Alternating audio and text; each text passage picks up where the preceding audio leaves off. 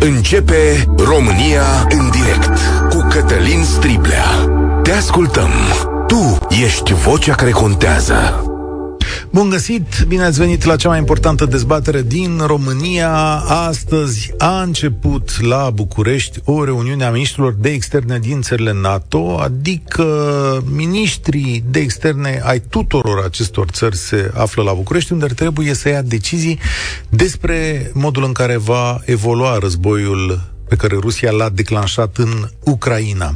Este prima reuniune de acest fel la București după începerea războiului și uh, secretarul general al NATO, domnul Stoltenberg, spune că trebuie să ne așteptăm la un parcurs lung al acestui război pe care în care va trebui să-i sprijinim pe ucraineni, astfel încât dictatorii să nu câștige, să nu capete forță pentru a schimba lumea democratică în care trăim. Acesta este principalul mesaj. O a doua linie de mesaje pe care le veți auzi în următoarele ore sunt legate de modul în care România este un partener important în NATO și că va fi apărată în orice situație ar putea să apară și, desigur, sunt chestiuni legate, foarte important pentru noi, și de Republica Moldova. Există acolo o linie de discuție legată de Republica Moldova, de Georgia și de Bosnia-Herzegovina. Dar eu astăzi vă propun o dezbatere care pleacă de la această idee. Bun, dacă e să fie război pe mai departe, căci aceasta e ideea. Cât timp ne permitem acest război? De aici vom pleca în această întrebare. Lângă mine, profesorul Cristian Pârvulescu. Mulțumesc că ați acceptat invitația. Cu cea mai mare plăcere, domnule Striblea, ca de obicei. Bună ziua! Ce ziceți de acest prim mesaj al domnului Stoltenberg, că ne angajăm pe un parcurs lung? Ce să însemne lung? Cum a spus și dumneavoastră, lung înseamnă cel puțin 2 ani de zile. Este unul dintre scenariile pe care NATO le are în vedere și nici măcar nu este o noutate în ceea ce îl privește pe domnul Stoltenberg, care uh, vorbește despre acest lucru de la început, sau în orice caz, uh, după primele două luni, când a devenit clar că uh, Rusia nu va reuși, nu își va atinge obiectivele foarte repede, dar nici Ucraina nu va avea capacitatea militară să schimbe situația. Trebuie să spunem însă că între timp timp am realizat cu toții, și în România și în restul lumii, că Ucraina are o armată foarte puternică. Vorbim în momentul de față de cea mai puternică armată din Europa, care dovedește o forță combativă extraordinară în condițiile în care armamentul de care dispune nu este de cea mai bună calitate, nu are accesul la cel mai bun armament NATO. Uh, și uh, cu toate astea a reușit uh, uh, două ofensive interesante în toamna acestui an și în momentul de față există lupte grele în, uh, uh, în Donbass, în jurul Bahmutului uh, și asta ne ne arată că lucrurile vor continua. Cât de mult, cât de mult va rezista Putin la putere. Și aici mesajul domnului Stoltenberg a fost cât se poate declar, să nu-l lăsăm pe Putin să câștige, pentru că dacă Putin câștigă, iar uh, ce înseamnă să câștige Putin este, înseamnă să reușească printr-un tratat de pace să își conserve zonele pe care le-a ocupat, le are ocupate în acest moment. În acel moment toți dictatorii vor înțelege că ordinea mondială este, poate fi ușor pusă în discuție și riscul de a avea multiplicare confruntarea războaielor va crește foarte mult. Dar asta înseamnă o confruntare de resurse între resursele democrațiilor, aliaților occidentali și Rusia. E și... foarte adevărat, numai că uh, dacă ne uităm la produsul intern brut, vedem că din acest punct de vedere este evident superioritatea democrațiilor în măsura în care vor avea determinarea politică să meargă cu sprijinirea Ucrainei până la capăt. Chiar și domnul Stoltenberg spune însă că plătim prețul acestui război și prețul, știți că la populație se raportează foarte simplu, adică e vorba de bani în facturi electrice, de gaz, la benzină și toate celelalte prețuri la alimente, știu eu, și costul vieții în general. Numai că și dacă se va încheia pace, prețurile acestea nu vor scădea niciun fel. Uh, Europa deja a câștigat în urma acestui uh, război o parte din uh, independența sa energetică, care are un cost, așa cum foarte bine ați spus. Și aici este toată problema, suportabilitatea socială a costului implicit al acestui război, dar care este un cost care a fost în mare măsură uh, estimat, evaluat și impus de Putin. Dar, dumneavoastră, domnule Pârvulescu, vă petreceți o parte din activitatea profesională la Bruxelles, adică sunteți parte și din societatea belgiană într-un fel sau într-altul, aveți o mai bună viziune. Oamenii de acolo cât mai rezistă? Sau cum privesc acest uh, vă, Spre exemplu, acolo cheltuielile cu încălzirea sunt mult mai mari decât în România, pentru că guvernul nu a oferit plafonări, oferă doar 100 de euro pe an pentru acoperirea cheltuielilor de căldură și electricitate, gaz și electricitate. Uh, în primul rând, oamenii s-au obișnuit să facă economii. Deci o să vedeți economii serioase, nu ca în România. Sunt uh, pe strada unde locuiesc la Bruxelles, pentru că am închiriat un apartament. Jumătate din uh, iluminatul electric este închis noaptea, deja din luna septembrie, și înseamnă, acolo nopțile sunt mai lungi decât aici, înseamnă uh, o economie semnificativă, iar oamenii și înainte aveau temperaturi mici în cameră, acum ele sunt de 19 și chiar mai mici. Și ce zic oamenii? Adică Sunt, nu, uh, care e retorica? Nu e legată? Depinde, evident că vă dați seama că depinde de standardul uh, de viață și de venituri. Cei care au venituri mici sunt foarte nemulțumiți și foarte îngrijorați. Fie că vorbim despre români, pentru că mă opresc român pe stradă, fie că vorbim despre uh, belgenii săraci, spre exemplu cei de origine marocană, uh, care nu sunt neapărat partizanii acestui război, din contră, și care nu înțeleg de ce, dar sunt cetățeni belgieni și reprezintă o bună parte din societatea belgiană, se întreabă de ce trebuie să continuăm acest acest război și care sunt mizele lui. De asta se întreabă foarte multă lume și eu mă întreb la fel și între francezi, între comunități, dintre francezi, dintre spanioli, războiul ăsta e foarte departe. Cât pot este societăți. foarte departe și foarte aproape în același timp. Uh, de ce este foarte aproape? Pentru că acest război nu este împotriva Ucrainei, este împotriva Uniunii Europene, este vizează destructurarea Uniunii Europene, este unul din pariurile pe care Putin le-a făcut, este o încercare pe care o face constat de mai multă vreme și uh, ce, ce încearcă prin uh, uh, acest război este tocmai să slăbească unitatea societăților europene și să mizeze pe fracturile din interior de care vorbiți dumneavoastră. Uh, deci sunt nemulțumiri sociale mai vechi. Oamenii sunt nemulțumiți în mod categoric. Deci va depinde foarte mult de capacitatea guvernelor de a păstra un dialog deschis cu societatea și de a oferi uh, sprijin uh, categoriilor defavorizate. Am așa câteva întrebări pentru voi. Suntem pregătiți și de dezbatere. Emisiunea noastră e și pe Facebook și pe YouTube în momentul acesta. 0372069599. Puteți intra la România în direct și în dialog cu profesorul Cristian Pârvulescu. Vă întreb și pe voi, cum l-am întrebat pe dumnealui. Cât își mai permit democrațiile occidentale acest război, să susțină acest război? Cine va ceda prima dintre Rusia și Alianța Occidentală? Cât rezistă aliații la presiunile economice, dar și sociale ale războiului. Chiar mă uitam pe unul dintre mesajele venite aici pe WhatsApp, că avem și acea, așa ceva, spune unul dintre ascultătorii noștri, din păcate Putin va rezista. Doar e dictator și resursele le va vinde pe alte piețe, zice ascultătorul nostru. Din fericire și Ucraina, ajutată cu muniție de NATO, nu va ceda. Occidentul să nu credem că are interese în Ucraina, va trebui reconstruită cu firme străine, are resurse agricole și energetice. Cred că acest război va dura cel puțin 5 ani. Sunt foarte multe idei aici, dar uh, rămân la prima. Putin va rezista mai mult decât poate să reziste cetățeanul belgian de care vorbeați dumneavoastră? Francez, spaniol de care vorbeați da. dumneavoastră, Sau germană, italian. Uh, nu mai discutăm de cel italian, că am văzut care este da. rezistența sa, nu este foarte mare, chiar dacă doamna Meloni se declară partizană a NATO și uh, a ucrainienilor în uh, conflictul cu Putin. Uh, cum v-am spus, uh, Putin nu poate să reziste la infinit. Pentru un dict- dictator este foarte complicat să explice de ce nu are succes pe teren.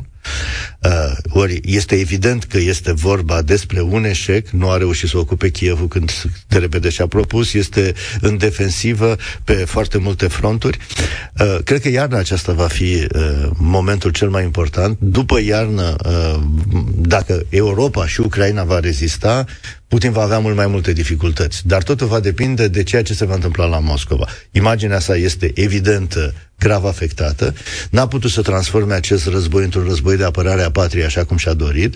Vedem că există, des, nu există un suport absolut pentru această acțiune militară și există, se vede în capacitatea combatantă a armatei, o, un, o, o scădere a patriotismului militar rus. Rușii nu luptă cu toată energia, a făcut această Uh, concentrare de forțe, dar nu a reușit nici pe departe să schimbe raportul de forțe Haideți să testăm aceste idei. Începem dezbaterea 0372069599. Este deschis în acest moment. Florin, salutare, bine ai venit la noi. Să trăiți, să trăiți, bine v-am găsit pe toată lumea și pe dumneavoastră. Uh, am să încerc să fiu scurt, uh, numai că am să plec de prin anii 50. Dacă vă duceți aminte, Rusia a încercat să pună niște armamente în Cuba. Ce s-a întâmplat cu Cuba după aceea? Câțiva ani buni de embargo, corect? Acum o întoarcem de partea altă. NATO și-a tot adus uh, tot ce a avut NATO cât mai aproape de Rusia, corect? De prin anii 2000, Putin tot le-a spus, mă băieți, stați cu minți, nu mai veniți așa aproape, corect? Deci uh, lumea ar trebui puțin să, să se uite puțin în istorie, să vadă care e treaba. Acum, dacă... Deci eu nu țin parte de mână, eu sunt imparțial, uh, încerc S-a întrerupt. Stai, Florin, ești într-o zonă fără, fără semnal. Dacă vrei să reiei ultima frază după imparțial. Ești imparțial, dar, spuneai așa? Nu, cred, cred, că, cred că îl pierdem de tot. Uh, hai să încercăm să refacem legătura asta dacă avem timp. Știu că era Sabin pe fir, o să-l ascultăm pe el. Salutare, Sabin! Uh, bună ziua și invitatului tău, uh, Cătălin. Mă auzi? Da, te ascult. Ok, noi în momentul de față, Europa este într-un cancer. Că este benign sau malign, nu știm, fiindcă nu s-au făcut analize. Dar uh, dacă Rusia va câștiga acest război, cancerul va fi malign. Da, se va extinde. Ok. Și atunci, da, asta nu-mi răspunde la întrebare. Cât își permite okay. Europa să... Ok, și atunci NATO, fiindcă avem o alianță care este în momentul de față la București, Ucraina este grănarul Europei și a mări părți okay. din lume. Da? Ok, Rusia, într-adevăr, beneficiază de resurse, hidrocarburi, gaze și nu știu ce. Putin s-a așteptat la Donbass, când au cucerit Donbass-ul, să fie primit cu flori pe străzi. Da. Dar eu zic în momentul de față, dacă NATO ar intra în Rusia, nu, nu sunt, uh, sunt pacifist de felul meu, dar uh, Putin este un idiot, scuză-mă, în viață. Da, ok, bine.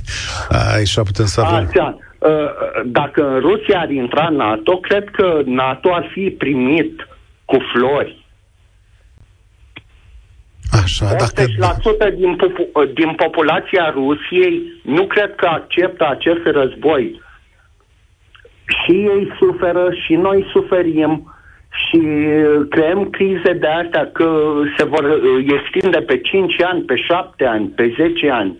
Dar uh, orice cancer îl, depe, îl depistezi și vezi, este benign, ok, este o bubă. O extirpezi. Este malign, cum este Rusia, s-ar putea să, peste 10 ani, România să fie cucerită de Rusia, Ungaria, Ceoslovacia, fosta Iugoslavie. Da. da? Și devenim, Dăm... ajungem tot acolo. Dar okay. NATO trebuie să intervină. Adică să intre în Rusia, asta îmi spui în momentul ăsta? Să, să intre în Rusia și uh, va avea acordul populației rusești. Crede-mă. Da, mi-e greu să, mi-e greu să cred asta, da, îl provoc pe domnul profesor deci, Părvulescu, adică noi, asta noi, e o ipoteză noi ne, care e posibilă? Noi ne scăr... E posibil așa ceva, domnule Părvulescu, să intre vreodată NATO în Rusia? Dacă Rusia va ataca vreo țară NATO, este posibil să intrăm în război cu Rusia și atunci sigur că situația se va schimba, dar nici Rusia, nici NATO nu au vreun interes și ăsta este motivul pentru că această, uh, această reuniune are loc la București astăzi. Această reuniune are loc la București astăzi, tocmai pentru a transmite Rusiei mesajul cât se poate declar că alianța este pregătită să răspundă, dar uh, în primul rând încearcă să uh, conserve situația, sprijină Ucraina, așa cum ați văzut, fără să intervină în acest război. Nu cred că uh, există foarte multe state NATO care ar fi atât de războinice ca ascultătorul nostru. Probabil Polonia și țările baltice sunt, uh, uh, din cauza pericolului, din cauza experienței istorice, sunt cele mai determinate, dar în rest sprijinul pentru, nici măcar în România, oficial și popular. Aici. Constantin spune pe mesaj așa, Victor Orban spune de 9 luni că acest război ne va distruge economic și social. Nimeni nu amintește de acest aspect. Poftim, ați amintit dumneavoastră. Da, Victor, Orb- uh, Victor Orban spune foarte multe lucruri pentru că este unul din prietenii apropiați și reprezentanții lui Putin în interiorul alianței, în interiorul Uniunii Europene. Deci este evident uh, uh, punctul său de vedere. Ceea ce ni se întâmplă, adică creșterile de preț, inflația, nu sunt consecința directă a războiului, ci a pregătirii războiului și a situației economice de după uh, pandemie. A pregătirii războiului de către Putin, care din 2017 a încercat permanent să se orchestreze cu țările exportatoare de petrol din OPEC, a avut și are o relație foarte bună cu Arabia Saudită și cu prințul moștenitor Ben Salman, a realizat OPEC Plus și a crescut prețul la barilul de petrol, astfel încât să-și poată finanța acest război, dar nu poate să-l finanțeze la infinit. Revin.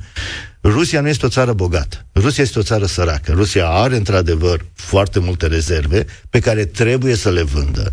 Am auzit uh, povestea aceasta cu piețele emergente care ar putea să preia resursele rusești, dar la prețuri care nu sunt nici pe departe comparabile cu cele ale Uniunii Europene. Uitați-vă pe PIB.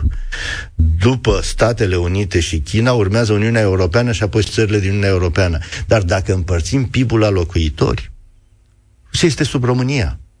Rusia nu are forța economică să susțină acest război la infinit, pe de altă parte, are o flexibilitate mai mare decât au estimat țările NATO, pentru că economia rusească este deja în acest moment o economie de război. Florin. Economiile noastre sunt economii de, pia- de pace. Florin s-a întors. Salutare, Florin. Să trăiți. Sper că Acum, pare rău, nu știu. Pare ceva mai bine. Hai da. să trecem la subiect. Da. Ce spune? Îmi pare rău, da. ne uităm puțin în de unde vine cauza, ca să înțeleg nu, din păcate nu, nu merge, da. Din păcate nu, nu merge legătura asta telefonică, e ceva în neregulă acolo unde ești. Mulțumesc uh, tare mult. Greu de spus cât va rezista Occidentul, sau mai bine spus, cât interes au. Iată, vă supun atenție alt mesaj.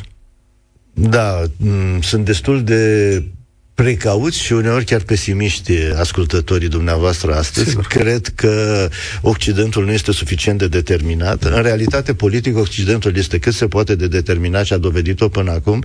Problema este aceea societăților occidentale.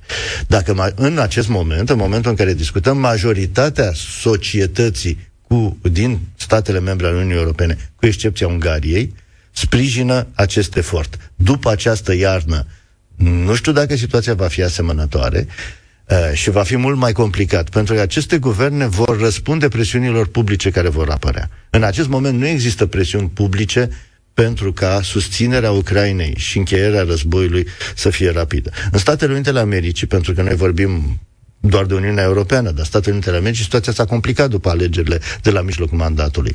Pentru că majoritatea mică, de doar câteva mandate, de două mandate și probabil în final, pentru că n-au terminat de numărat încă voturile, de patru mandate a republicanilor, ar putea transforma bătălia împotriva lui Biden în principala prioritate. Sunt grupări din Partidul Republican care au declarat deja, grupările radicale, conspiraționiști, care au declarat deja că nu vor mai susține niciun fel de ajutor pentru Ucraina. Nu vor conta. Sunt absolut convins. În final vor exista majorități uh, în favoarea sprijinirii Ucrainei, dar va fi mult mai complicat. Adrian, salutare, ești la România în direct, te ascultăm. Vă salut tot respectul și invitatului dumneavoastră. Ehm, o să fiu un pic, uh, sunt și imparțial, dar un pic uh, cunoscând și Rusia, cunoscând și Statele Unite. Uh, eu ce pot să vă spun, faptul că avem și noi o dezinformare și în media și peste tot, raportat la situația Rusiei. Nu. Populația Rusiei covârșitoare, peste 70%, îl susțin pe Putin. Întrebarea este ce vrea Putin? Pentru că Putin nu vrea Ucraina. Acest război cu acest actoraș ieftin, impus de afară, da, care vrea să facă nou stat Israel pe teritoriul Ucrainei, care e înființat după 1950, că așa s-a gândit domnul Zelenski, că i-a promis Stalin să facă statul Israel. Știți povestea, nu vă repet, da? Cum a spus și antevorbitorul meu Florin, care nu puteți să discutați, e o problemă de istorie. Iar rușii o să poată să ducă. Interesele sunt majore. Cum a căzut coronavirusul, s-a terminat cu coronavirusul că a venit Putin. Bă, nu chiar Putin tâmpit așa. Credeți-mă, e foarte cerebral. Okay. Eu vin acum Așa, în România, da. m-am stabilit înapoi după 5 ani de Germania. Și știu foarte bine cum gândesc rușii de acolo. Ok. Deci, de pe teritoriul Germaniei. Nu, el a vrut un fel de Republica Moldova, de un fel de Transnistria în Ucraina, pe zona Donbasului. Da? Ok. Și care e concluzia dumneavoastră? Că v-am Concluzia ascultat cu este atenție pentru că și sunt cu... artificial, artificial induse aceste prețuri Da, ok. și la energie și la petrol, nu. Exact cum a spus și Erdogan al Turciei, trebuie stat la negocieri între Putin și Zelensky, iar NATO și Uniunea Europeană ar trebui să fie intermediari pentru binele oamenilor de rând, și din Bruxelles, și din Italia, și de oriunde. Da? Cei de rând. O să Acum- fie alegeri și se va răsuci, iar vin așa zi și uh, uh, radicaliștii, uh, partidele de opoziție, da? La putere or să vină. Pentru că eu vă spun și din Germania, s-au săturat de ucrainieni, au toate condițiile. Și vă dau un exemplu. Noi vedem la televizor imaginile care ni se postează cu acei ucrainieni, Dumnezeu să ferească pe toată lumea de război, da? Dar ăia sunt amărâții care au rămas în Ucraina. Uitați-vă ce condiții și sunt nemulțumiți în România. Nu mai spun în alte țări. Ucrainienii care li s-au deschis niște uși fantastice, cu niște condiții extraordinare, da? Da, știți care ce- noi nu le-am avut. Știți ce populație are uh, Ucraina? Uh, nu știu actualmente, știu că uh, Federația Rusă avea undeva la 270 de milioane. Ucraina are 44 de milioane de locuitori, Federația Rusă nu are 270, are mai puțin. Avea 270, Înseamnă că e o din care 10 milioane s-au catastrofă. stabilit în America. Cred că e o catastrofă umanitară dacă a scăzut de la 270. Este catastrofă, Da. într-adevăr. Ascultați-mă o Într-adevăr, secundă, că vreau și eu să vă pun niște întrebări ca să Da. văd care e. Din Da, da, da. 44 de milioane se estimează Da. că sunt 8 milioane de refugiați ucraineni, fie pe teritoriul Ok. țărilor, fie în alte țări. În alte Majoritatea, majoritatea populației nu și-a pierdut, uh, cum să spun, adică n-a plecat de pe teritoriul uh, respectiv. Nu știm dacă Da. sunt amărâți sau nu sunt amărâți. Și mm, acum dacă vă referiți la mașinile Nu, ucraine- amărât, eu am spus amărât în ghilimele în sensul în care, Doamne ferește, de un război. Ok. Oricine, câți bani ai avea Și la saltea, tot amărât câți, ești. uh, Știți? Câți, uh, cum, cum ar trebui să arate negocierile dintre Putin și Zelensky? Nu știu. Trebuie de stat, uh, de stat la o discuție, de fapt, ce vrea Putin. Se cam știe ce vrea Putin. Putin Mm. vrea zona Donbasului și așa mai departe, cu o anumită in- auto... uh, o indipe- independență administrativă. Pentru că și ucrainienii, să știți că nu există ucrainian-ucrainian, da? Toți au în familie un descendent rus. Ei așa au fost. Da.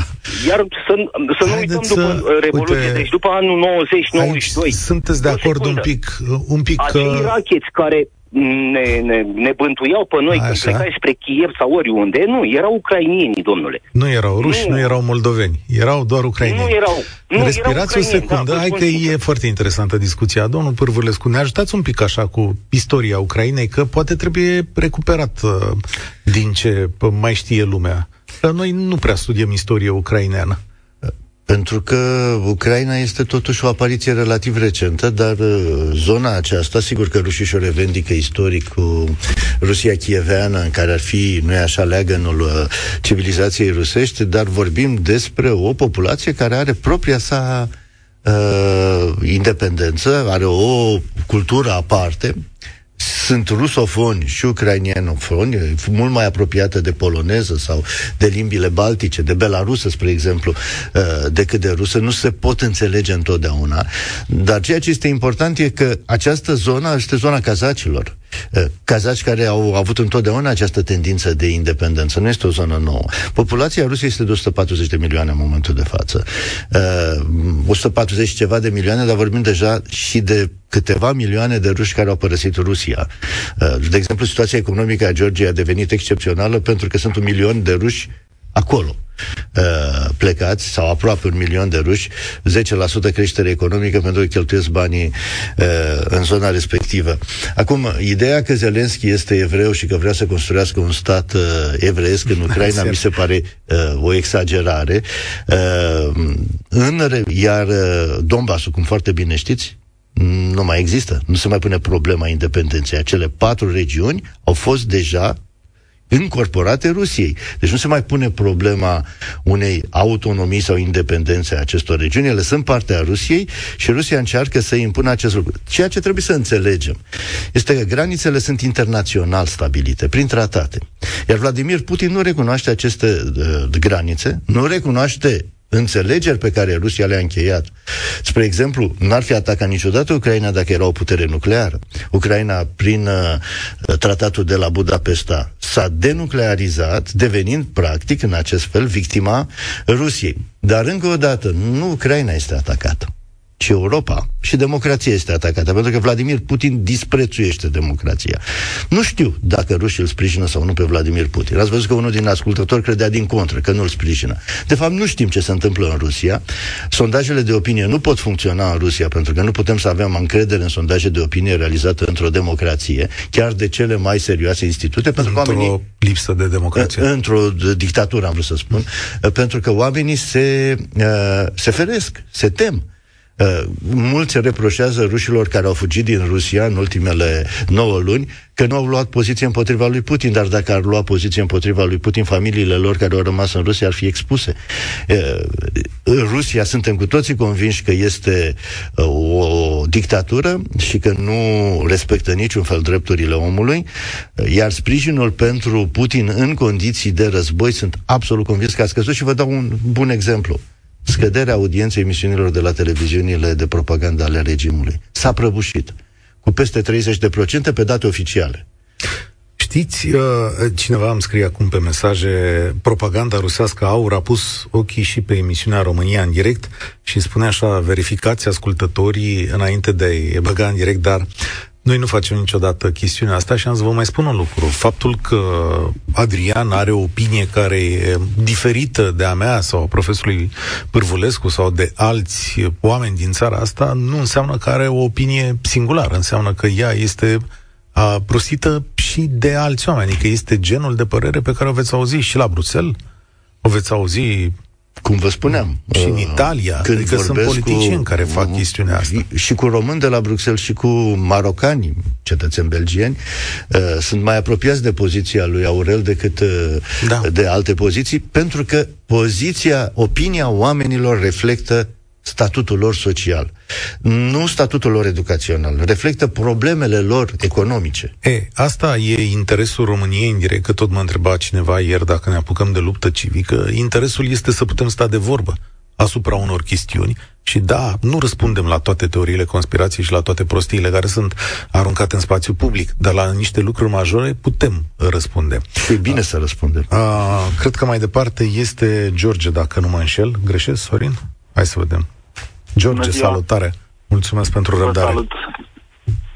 Și eu vă mulțumesc. Vă salut pe dumneavoastră, ascultătorii și domnului profesor. Uh, eu nu cred că se poate negocia cu un criminal.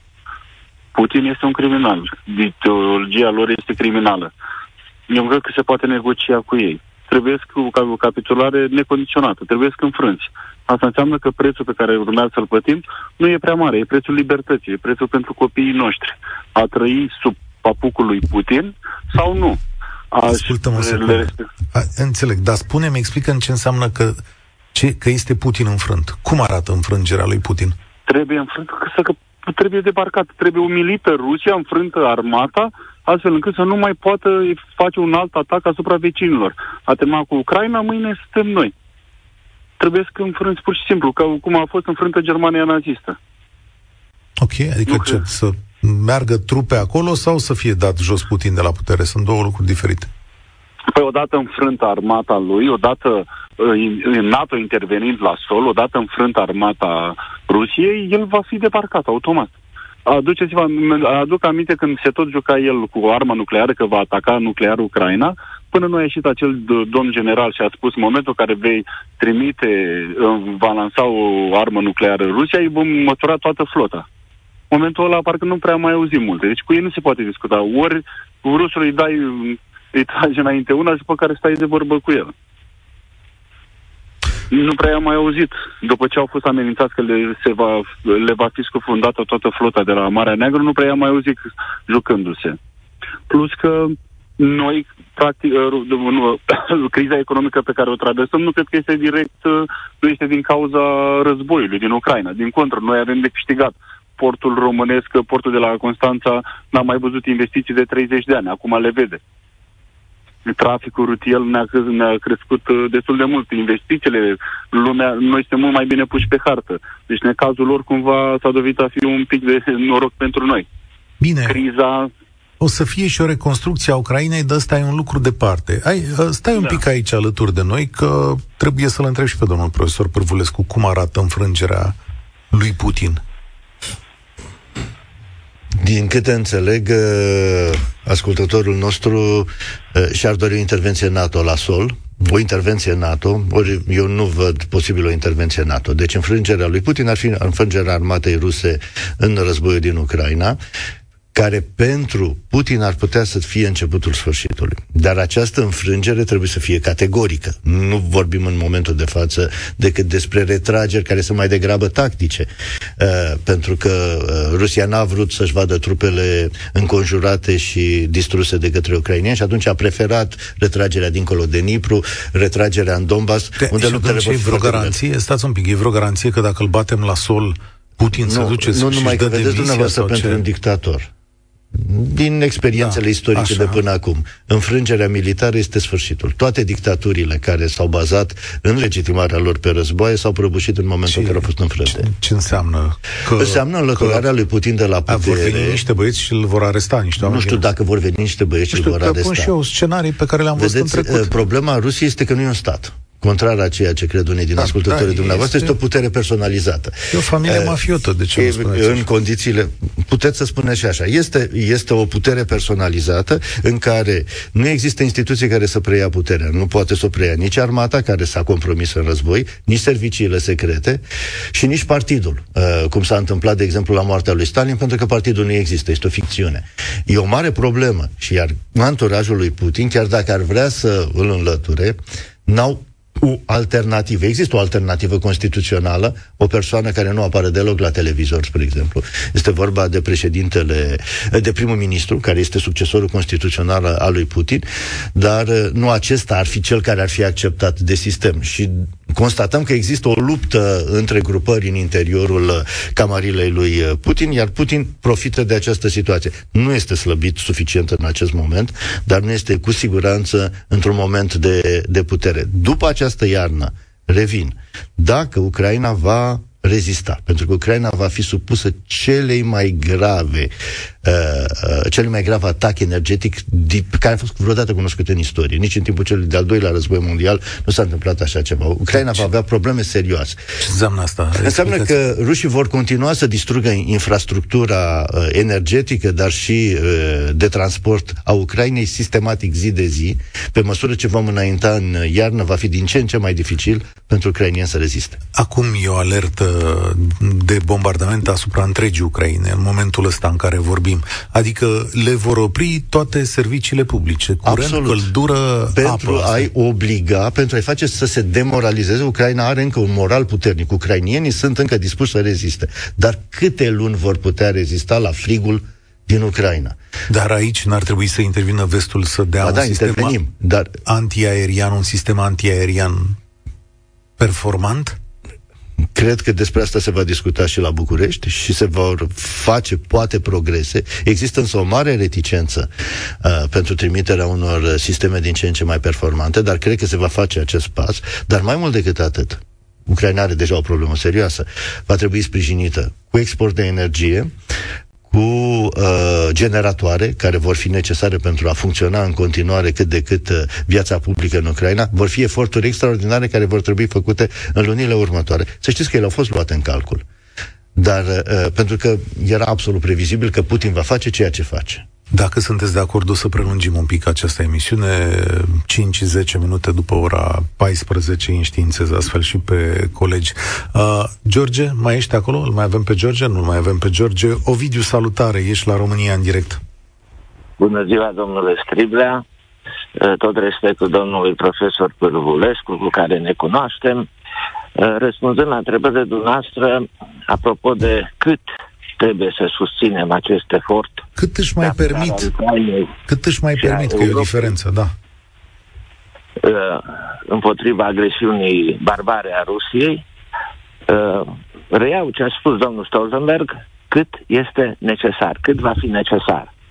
Și uh, eu cred că acest lucru poate să fie posibil, deoarece avem un exemplu relativ apropiat. Cel de-al doilea război mondial. Democrațiile occidentale, atunci când au uh, bătut palma și s-au aliat formal și efectiv împotriva Germaniei naziste, uh, s-a dovedit că au avut capacitatea și reziliența necesară de a face toate eforturile pentru a înfrânge agresorul. E, acum, sigur că n-ar fi de dorit să așteptăm încă vreo 3-4 ani. Eu cred că într-un an de zile, maximum, lucrurile se vor așeza și uh, dezastrul armatei ruse din Afganistan se va repeta la o scară mai mare în uh, Ucraina.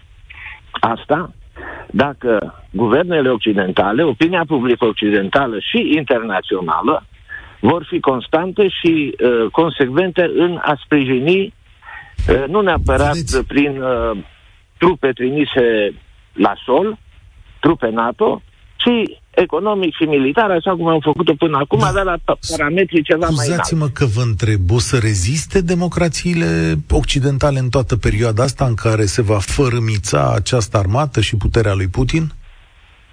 Dacă au rezistat între anii 41-45, în condiții mult mai uh, complicate și mai dramatice decât acum, eu am convingerea că vor rezista. Sigur, vor fi mici derapaje. Vezi, de exemplu, Victor Orban. Uh, vor fi ezitări, vor fi discursuri de moralizatoare. Dar, pe ansamblu, eu am încredere în democrația occidentală, din care cu plăcere spun că facem și noi parte. Da, sigur, asta e adevărat, Acea... dar uh, Rusia mai are la dispoziție o armă cu care face să fiarbă o întreagă lume.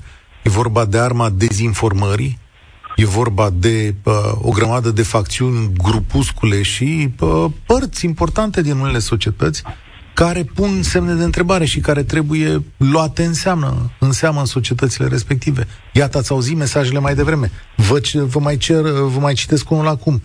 De ce a trebuit Zelenski să-l sfideze pe Putin? De ce trebuie să sufere alții pentru mândria unui inconștient? Și sunt multe astfel de mesaje.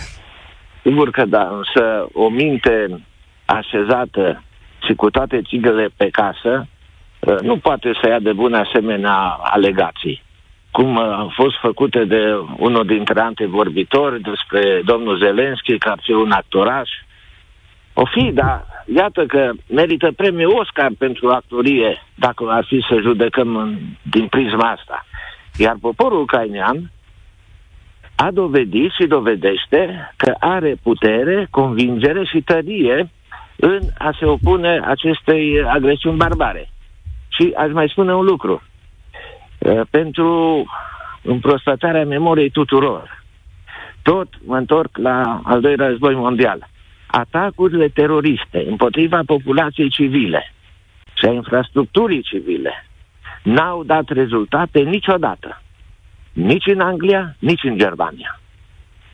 Lucrurile s-au tranșat pe câmpul de luptă unde superioritatea unei forțe bine alcătuite și conduse a dus la soluții politice, alea care le avem după 45, mai bune sau mai rele, dar în orice caz mai okay. bune decât dictatura și absolutismul personal.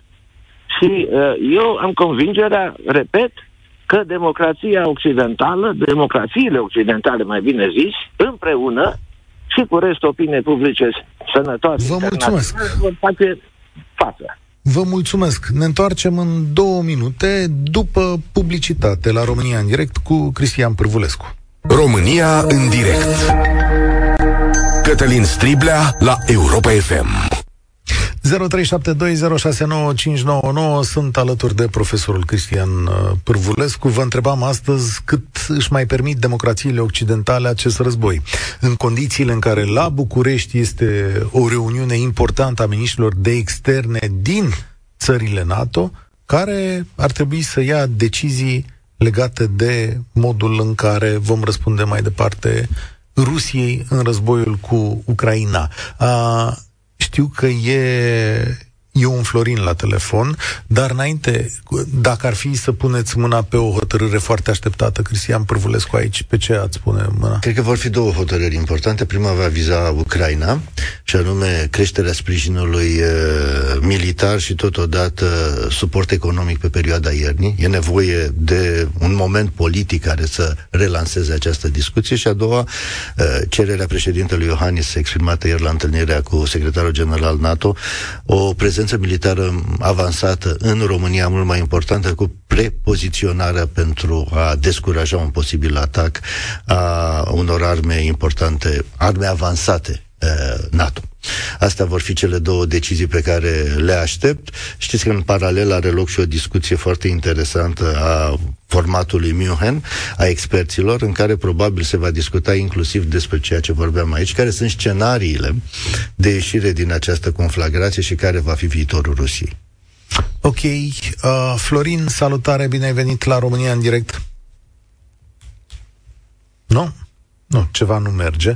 Uh, nu avem telefon? Ah, nu funcționează telefonul, îmi pare rău. 0372069599, imediat dăm drumul la linii. Ceea ce vă întreb eu acum este dacă acest grup se reunește pentru a constitui un scenariu, la ce fel de scenariu? Scenarii. Nu, scenarii. Nu discuta despre dați-ne, un scenariu. Dați-ne un scenariu Ei, de ieșire uh, de aici. Sunt trei scenarii posibile reducând lucrurile uh, la absurd. Uh, este vorba despre o înfrângere o victorie a Ucrainei, respectiv despre un meci nul. Ce se va întâmpla în aceste condiții? În cazul unei înfrângeri care vor fi uh, posibilitățile, ce, ce se va putea face, care vor fi negocierile, cum se vor face. În cazul în care va fi o situație ca cea actuală, în care niciuna din părți nu câștigă în mod evident, care vor fi uh, soluțiile. În acest moment, niciuna dintre părți, nici Rusia, nici Ucraina, nu sunt interesate în tratative de pace și, în final, care sunt soluțiile în cazul unei victorii militare a uh, Ucrainei, uh, pe care o speră foarte mult și care ar duce într-adevăr la delegitimarea liderului de la Kremlin. Uh, salutare, Cătălin, bine ai venit! Cătălin? Da, vă aud. Salutare, poți să ne asculți în uh, telefon, ne auzi foarte bine și acolo. Da, doar, doar în telefon. Da, părerea mea că Rusia nu o să, nu o să fie așa ușor de învins. Deoarece niciodată în istorie Rusia n-a fost învinsă, mai ales pe timp de, de iarnă. Nu cont de resursele care, pe care le are și de care Europa depinde, eu cred că Ucraina va pierde. Ok. Ce înseamnă că va pierde? Adică vreau să înțeleg ce înseamnă acest va pierde, că nici în partea cealaltă n-am reușit să stabilim ce înseamnă clar dacă Rusia va pierde. Va trebui să, să cedeze anumite teritorii. Să cedeze teritorii. Păi are patru deja ocupate, plus Crimea. Va trebui să pună pe da. hârtie că acceptă acest lucru? Ăsta e?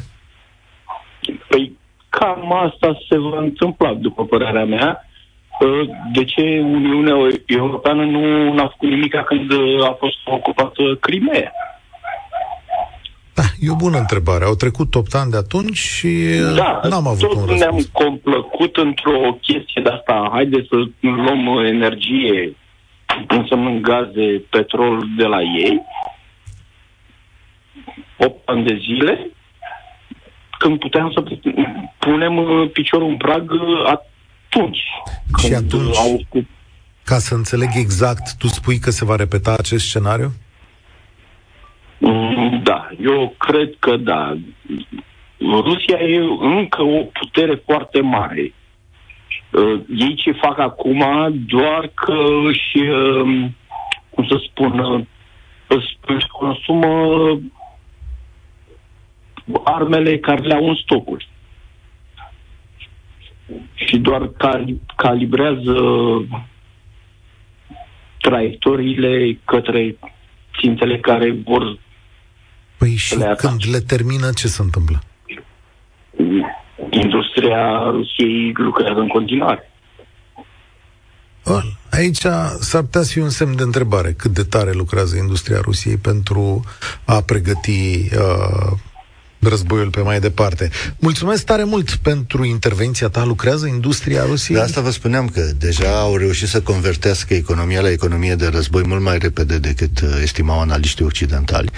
Altfel spus, uh, economia rusă funcționează în momentul de față pentru război, dar asta nu înseamnă că au uh, material militar uh, la nesfârșit. Deja folosesc material învechit, deja folosesc rachete nucleare care au fost dezarmate pentru a le uh, uh, trimite împotriva infrastructurii energetice a Ucrainei, care pot fi interceptate ceva mai ușor. Uh, pentru că ucrainienii totuși au o, o mare rată de interceptare, dacă ne luăm după cifrele pe care le prezintă. Uh, Rusia nu este o mare putere. Rusia este o putere regională mică, cu resurse economice limitate, este această imagine incredibilă. Revin, Rusia are un PIB pe locuitor mai mic decât România. Uh, Rusia este o țară extractivă, se bazează în sensul în care doar o elită, oligarhia, profită de pe urma acestor bogății, populația nu, sărăcia este lucie.